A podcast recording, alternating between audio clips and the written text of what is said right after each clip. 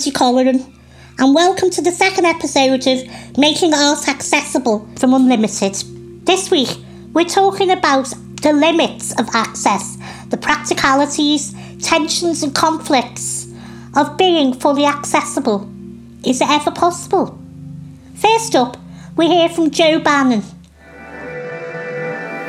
I'm Jo Bannon, and I'm an artist working mainly in performance and choreography.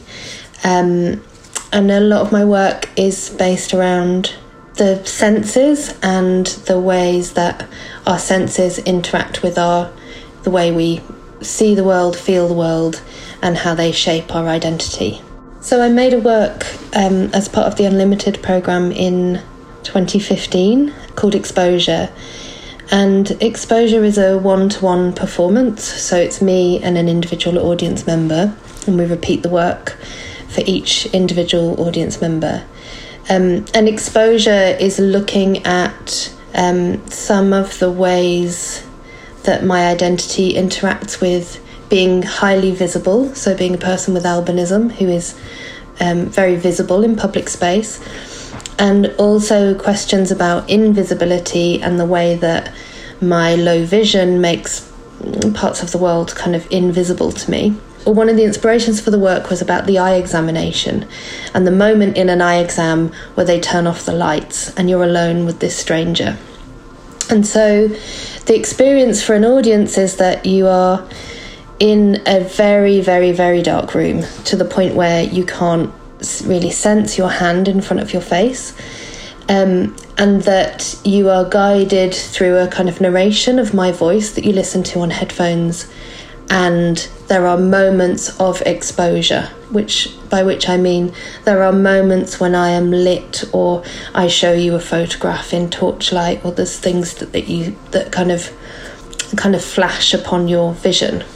The work's dealing a lot with vision and of, about difference and disability, but it was um, quite a difficult point in the work when we were thinking about how to make that work accessible for audiences who couldn't use the headphones. So that's actually a range of people, but um, primarily we were thinking about people who are deaf or hard of hearing and how to make how could we make that work accessible so some of the things, so the work had audio description for visually impaired audience members.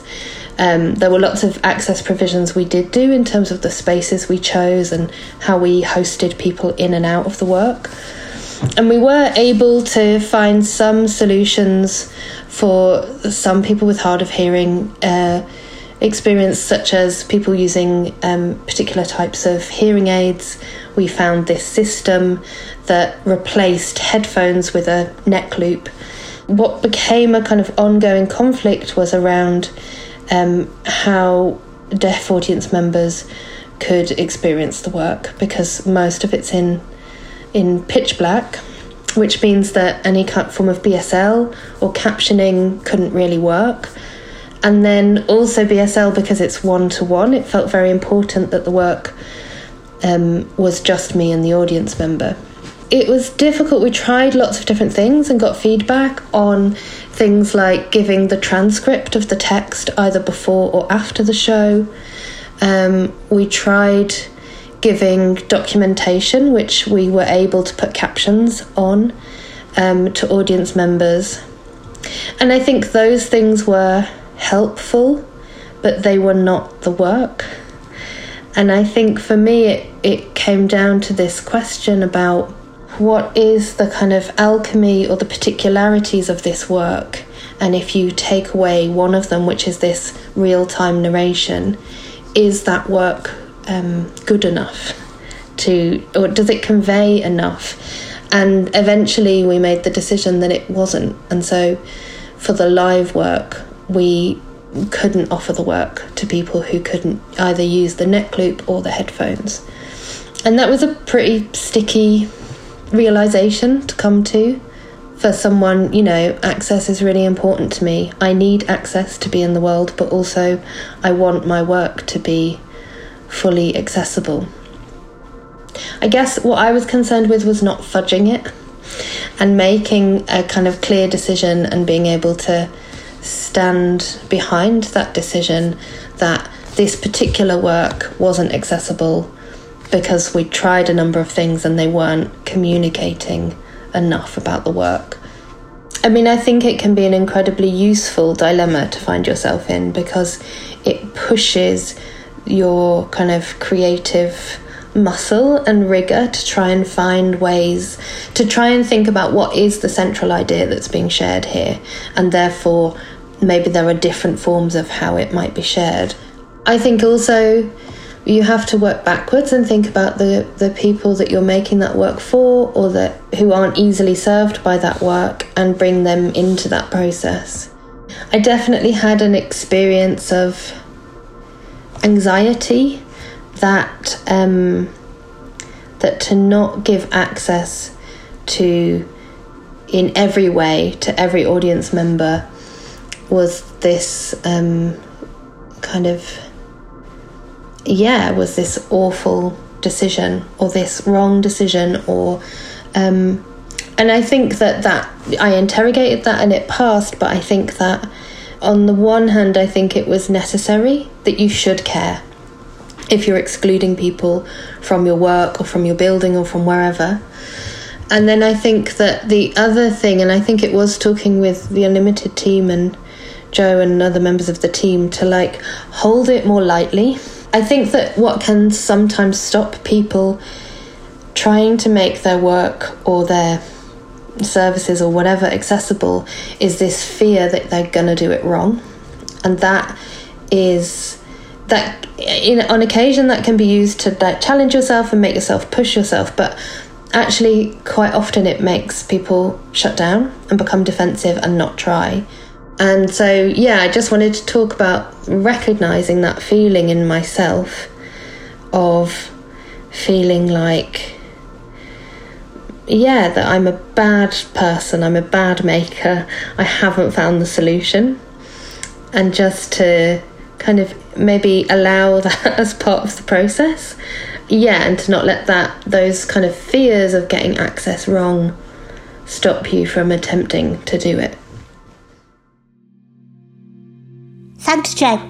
That was really, really interesting. So good to hear somebody really thinking about the way that access impacts their own practice and their own personal experience as a disabled person. Next, I spoke to Nickie Miles-Wildin, co artistic director and CEO of DaDaFest, which is a disabled people's arts organisation based and run from Liverpool.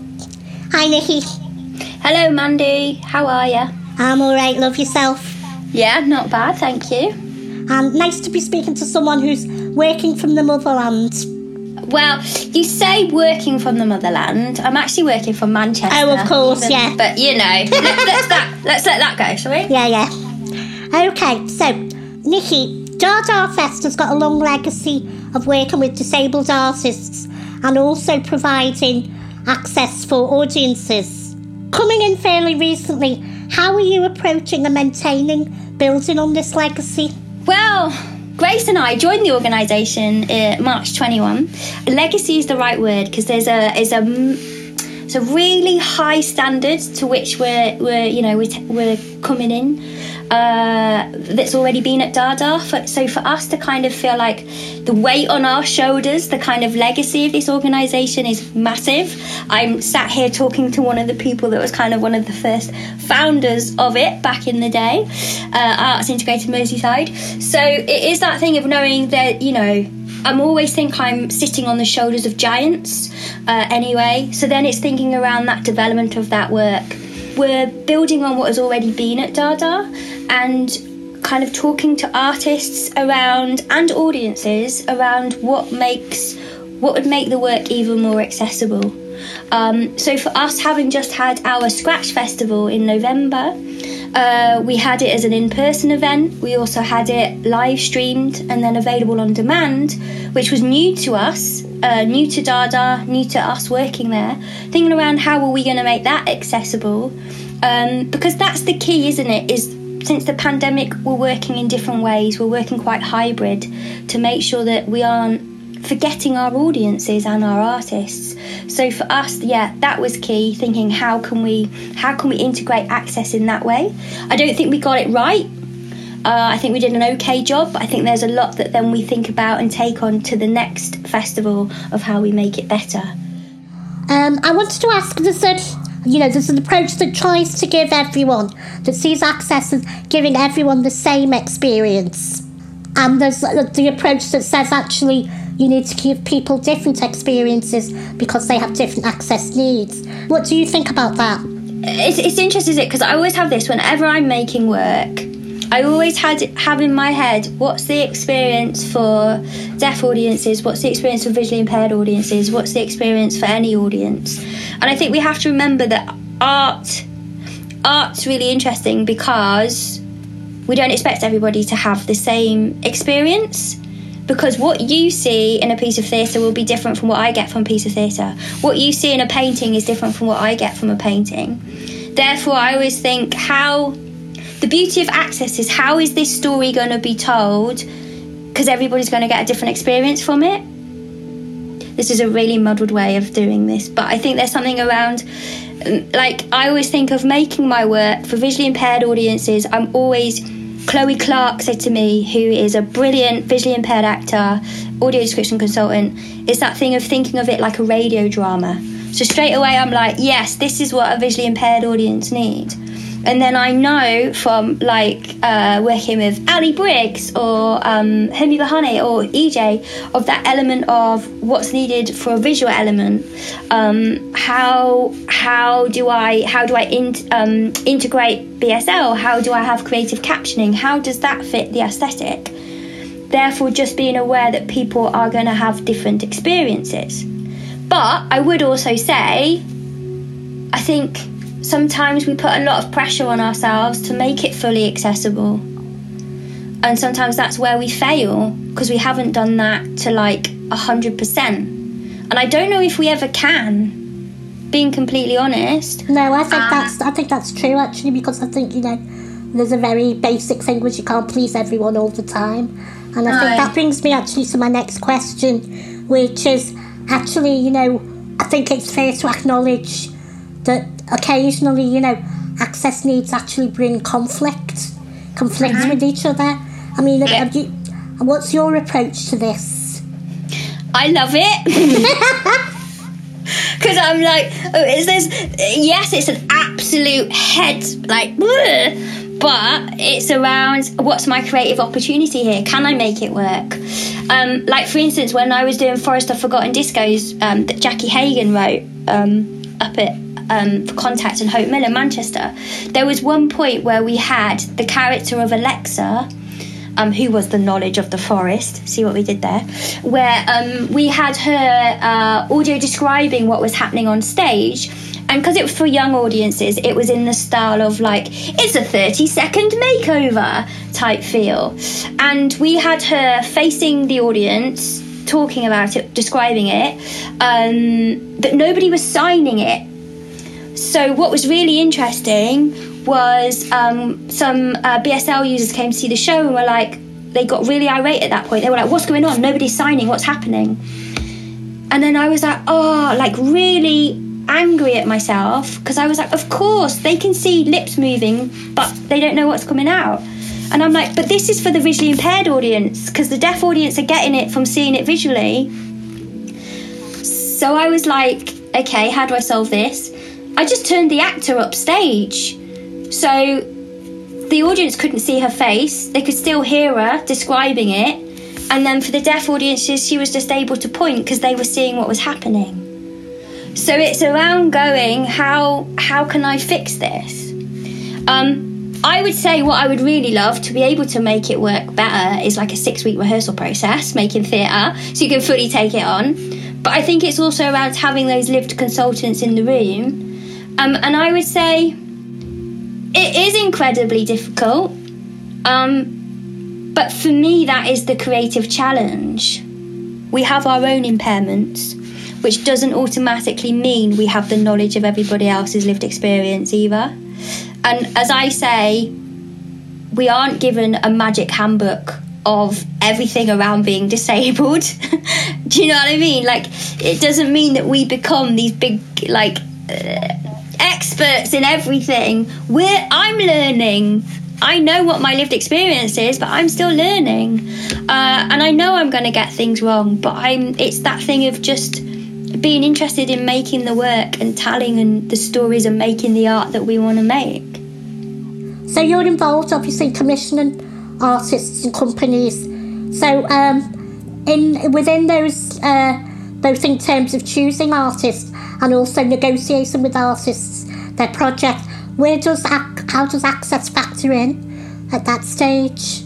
From those initial conversations, is usually is where I'd like them to happen. They don't always, they haven't necessarily happened, and that's been part of, um, you know, being a new part of an organisation and still trying out. Uh, but for me now, working with the artists that presented work at Scratch, it's uh, and I've asked them this recently of thinking how they're going to um, integrate creative access into the development of their pieces, and that's what we work with them on. And then we start thinking, who do we need to kind of bring in to enable them to have those conversations? And because I, I do, I do think as disabled artists, we do have a responsibility of making our work accessible. You know, I, I kind of I, I agree, but I can imagine there are people who would not necessarily agree with that. You know that, that, that, that it's not an artist's responsibility, and I think that's a very interesting, you know, debate for the future really of the sector. You know, yeah. how much is the responsibility of the artist, and how much is the responsibility of the venue, for instance, in promoting access or, you know, the production company themselves mm-hmm. or whatever.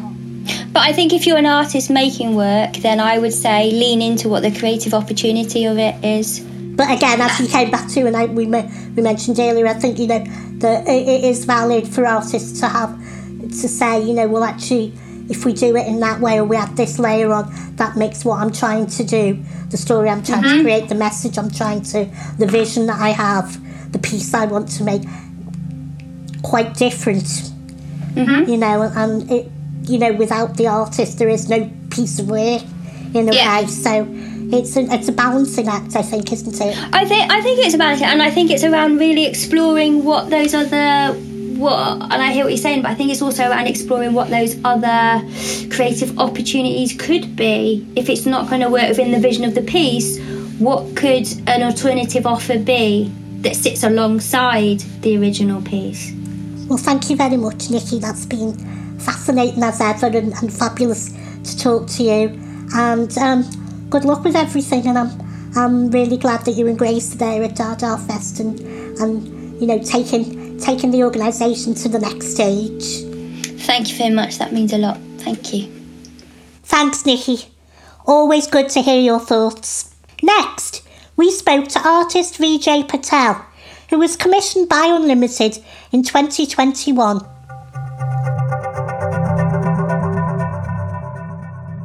Hi, I'm Vijay.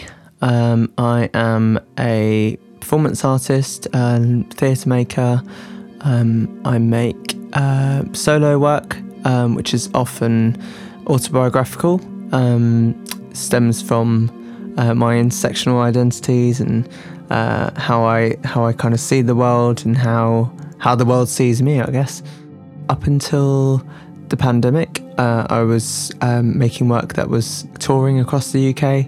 Um, and then when the pandemic hit, I um, changed my focus to um, working in ways which is advocating for neurodivergent disabled people um, and creating uh, hopefully better conditions for them to work in. So I was recently commissioned by Unlimited um, as part of their R&D awards um, to start a project called Brotherly Otherly Disorderly. And the premise of the piece is to work was to work with my younger sibling who is also autistic. The project is about brotherly care, um, allyship, um, and how we navigate a, a world really um, as autistic individuals.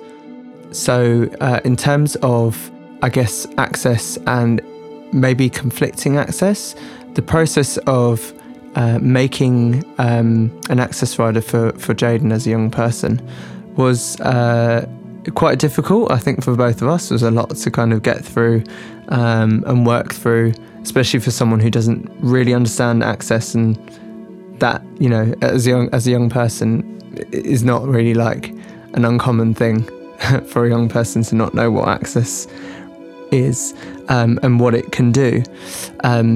But uh, I was utilizing my kind of like skill set and expertise in the arts to make that for him. So I got a much better understanding about what his access requirements are. Having used an access rider myself for a number of years, um, I'm quite aware of like how much they change and how much I have to regularly review it and update as my access requirements change. We um, then realised that uh, obviously the the the, uh, the access requirements that we have are so kind of individual, uh, and they really rely on working practices and how you work together. So it it definitely becomes um, challenging um, when you're trying to navigate holding another person's access requirements and your own. Um, if you're in a creative process that is quite individual, um, that is quite self-led. Um, uh, I think we were constantly holding that for each other, which really made the show and what we were making uh, much uh, richer. There's there's constant work to be that that is that is being done um, when you're making things accessible. You're kind of constantly reevaluating how things are going, checking in, um, making sure that it's it's constantly happening and it doesn't just get forgotten about. Um, so with that being at the forefront, there's a lot of, um, I guess, uh, brain energy going on when uh, when you're thinking about, okay, are my needs being met? Is Jaden's needs being met? And he's probably doing the same thinking as well, but from a younger person's point of view. Yeah. So um, in terms of uh, what people would expect, what access people would expect from a from a Vijay Patel show. Um, I'd say um, historically, my previous shows, Sometimes I Leave, um, was kind of looking at how we how I can create some access provisions for me as a solo performer on stage. So um, the one thing and the and the in the name of the show is that I might leave at some point and having the door open creates uh, a purposeful, relaxed performance and that no- there's nothing anyone can do about it because it's the premise of the show. It's actually built in to the show. So um, there's that access provision there in the content of the work. And I think for me, it's about embedding that within content. So it's not necessarily about the space that I'm in, it's actually about the show itself being accessible. So I'm trying to always think of new ways in which the show itself and its content can look after um, myself, uh, Jaden, the audiences, um, and ensuring that there is, I guess, access provisions for those that that need it. I am always looking for sort of new ways and making sure that I look at the space that I am in and making sure that I can kind of think about okay what what are the what the kind of um, main requirements that I can look after um, and then if there are any kind of additional requirements try within my kind of capacity as a as an individual.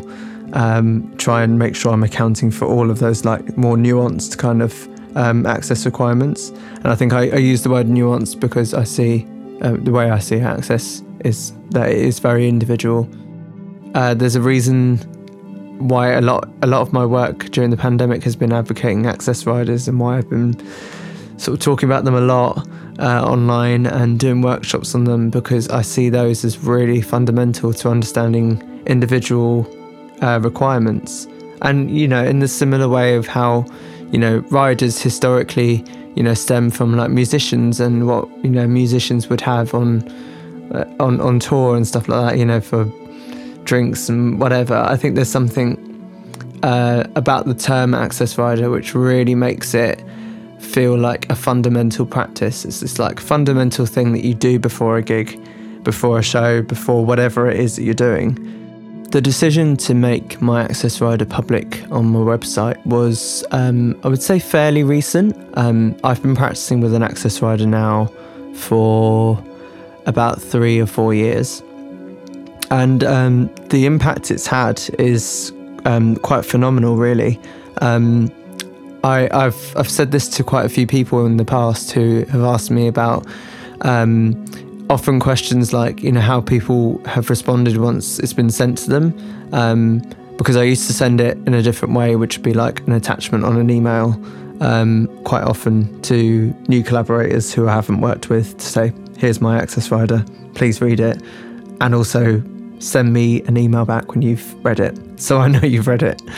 Um, and the response usually is like um, it's it's quite um, uh, overwhelming, really, because you give something so personal to a, another person and hope that they receive it in in a way with that is with care, and um, uh, quite often I've had um, responses back from people who which say, um, I, you know, I'm, I'm really um, really like moved by this this rider and I'm really moved by like what it says and it's really helpful for me as a as an organizer of an event or a person who um, is is is on the other side of working with me who um, feels more equipped to support me. For me, it's it's about giving clarity. Um, it's about limiting the emotional labour for me to have to keep telling people. Um, it's a thing that can can exist and communicate that without me having to say it to every person I meet. I would say the response has been really positive, and um, I've never really had anyone come back otherwise. I think it's always been a positive experience. The way I'm thinking about this is if we say that we are fully accessible and that we've achieved access and accessible for everyone, then there's no room for growth, there's no room for nuance, there's no room for new things that happen. People are disabled in so many different ways that I, I, I really believe that we're not going to be able to be fully accessible. We can only um, keep striving to, to better ourselves and keep striving to do better. And I think it's about the persistence to be better and to do better to support disabled artists because um, generations after us need to see that, that that's a constant um, work ethic that, that we do. Thanks, Vijay. That was really illuminating. And finally, I spoke to Damien Coyle, CEO of University of Atypical. Hello, Damien. Hi, Amanda. Nice to speak to you. Yeah, and yourself, love, and yourself. Um, first of all, I'd just like to ask you to tell us a little bit about the organisation and its work. We're the University of Atypical, and um, we were originally called the uh, Arts and Disability Forum, but we rebranded about three years ago. So we're a disability led organisation, so all the staff, freelancers, workshop leaders, our trustees are all um, disabled, and we offer a range of uh, support for deaf, disabled, and neurodiverse um, artists. And we also have a developmental role for deaf, disabled, and neurodiverse audiences as well. So, some of the things that we offer are grants which are called the Deaf Disabled Artist Support Fund grants. And we've been providing grants over the last 10 years for to support artists to create new work. In the last year, because of COVID, we've been distributing increased levels of funding. So by the time that the current financial year is over, we will have delivered somewhere in the region of about um, uh, 150,000 pounds in grants to deaf, disabled, neurodiverse artists here in Northern Ireland.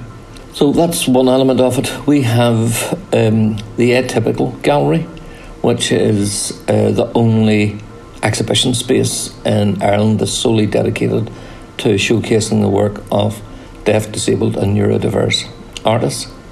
The other thing that we do is that we run um, an annual arts festival called Bounce, and that's a weekend of um, arts events and that's again the idea is to showcase the work of deaf, disabled, and neuro, neurodiverse artists, creative practitioners, people from dance, theatre, DJs, the whole gamut of art forms.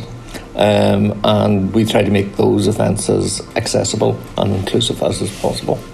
So that's just a small bit of what we do. I suppose that brings me around to something. How how does the organisation up? Can the organisation um, negotiate examples of, you know, creative decisions by artists, maybe impacting certain aspects of access issues? The only conflict that we've ever had, well, sorry, the only conflict we had recently with the artistic integrity and access requirements was actually uh, was at during bounce, uh, where after after the piece was completed, an audience member came up to me and said that um, they found uh, they couldn't really um, engage with the piece because they found the audio description intrusive. Now, um, the issue in this case was the size of the theatre space, and it didn't lend itself to, to having the audio describer located far enough away from the space to be able to see what was happening and, and close enough for them to be able um, to be heard by the audience members. So they were actually up in the gantry along with the technical crew, but you could hear them speaking into the mic, you know, and obviously the audience member was wearing the um, headset. So it's one of those things. We've added it to the long list of learning that we compile and address every time we put on an event. So next time we look at different options, including using different um, different venue for uh, dance events. So those are just some of the practical things, but um, we don't really um, experience conflict, you know, in terms of access. I was just listening to your what you've said. It was great, and that makes me think that actually what we should be talking about is tension in terms of access requirements rather than conflict, which yes, is a very proactive thing. Whereas the tensions are things that could be resolved, which mm-hmm. brings me neatly round. I have to say. To a kind of, I'm going to be slightly contentious here and say there is an approach to access that tries to that, whose philosophy is underpinned by the notion that it tries to give everyone the same experience as opposed to acknowledging people's differing experiences. How do you feel about this? I understand the ambition of trying to get to a point where everyone has the same experience, but I'm not sure if it's achievable. And because disabled people aren't one homogenous group, you know, it's a collection of individuals who experience the world and experience art in their own unique way. Um, I, I'm hearing impaired and neurodiverse, and I know that my experience of a music event or literature, reading a book, differs from that of a colleague who is visually impaired.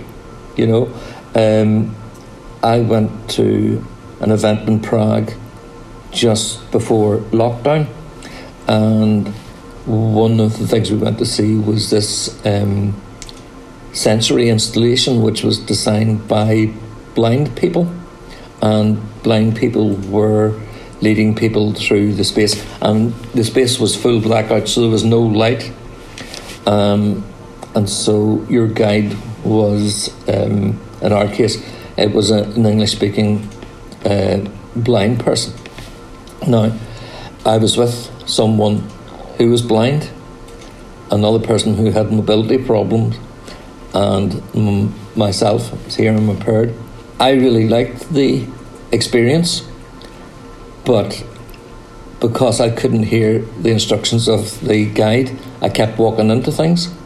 Um, the visually impaired person didn't like the experience at all because they thought it was um, not uh, getting across the intent of the piece, which was to make people understand what it was like to be visually impaired.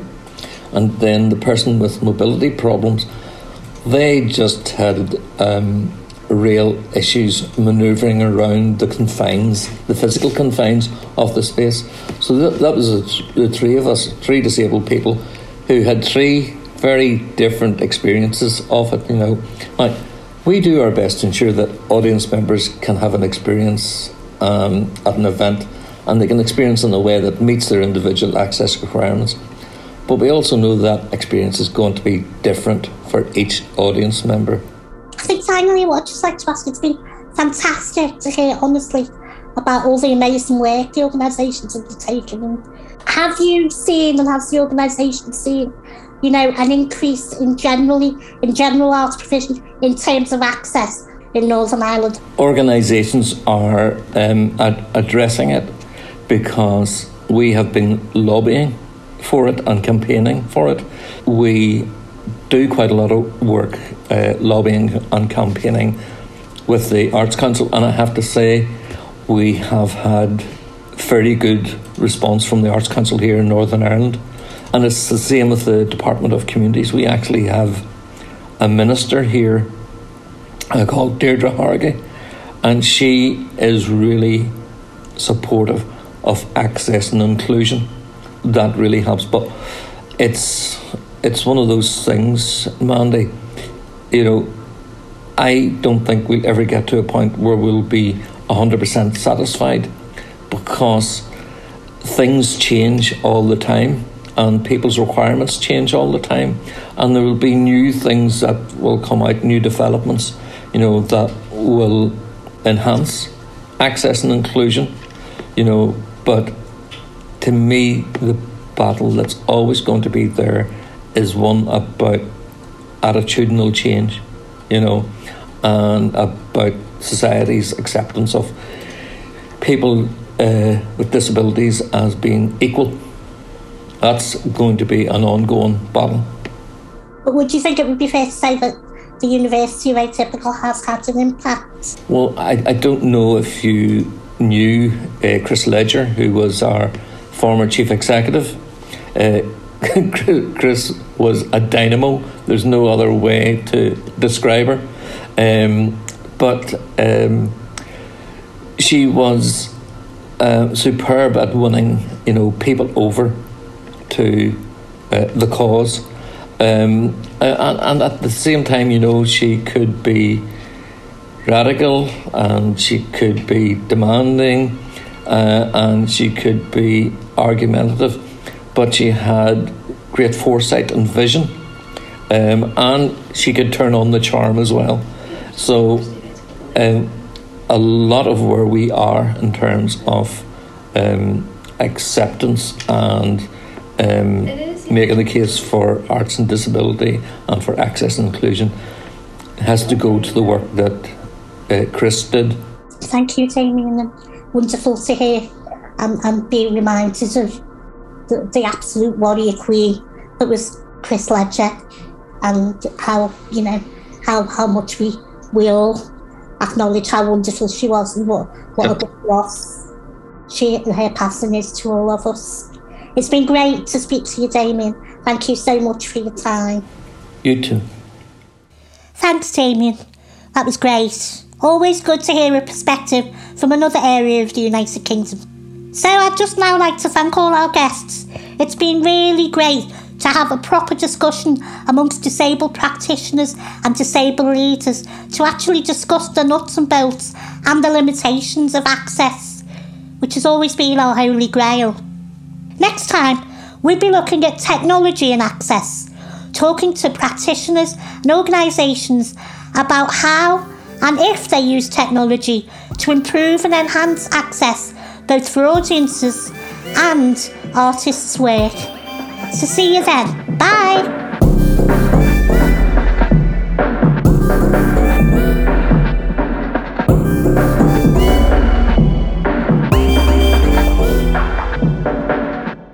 This podcast has been produced by Unlimited. Unlimited is delivered by Shape Arts and Artsadmin and is funded by Arts Council England, Creative Scotland, Arts Council of Wales, and British Council.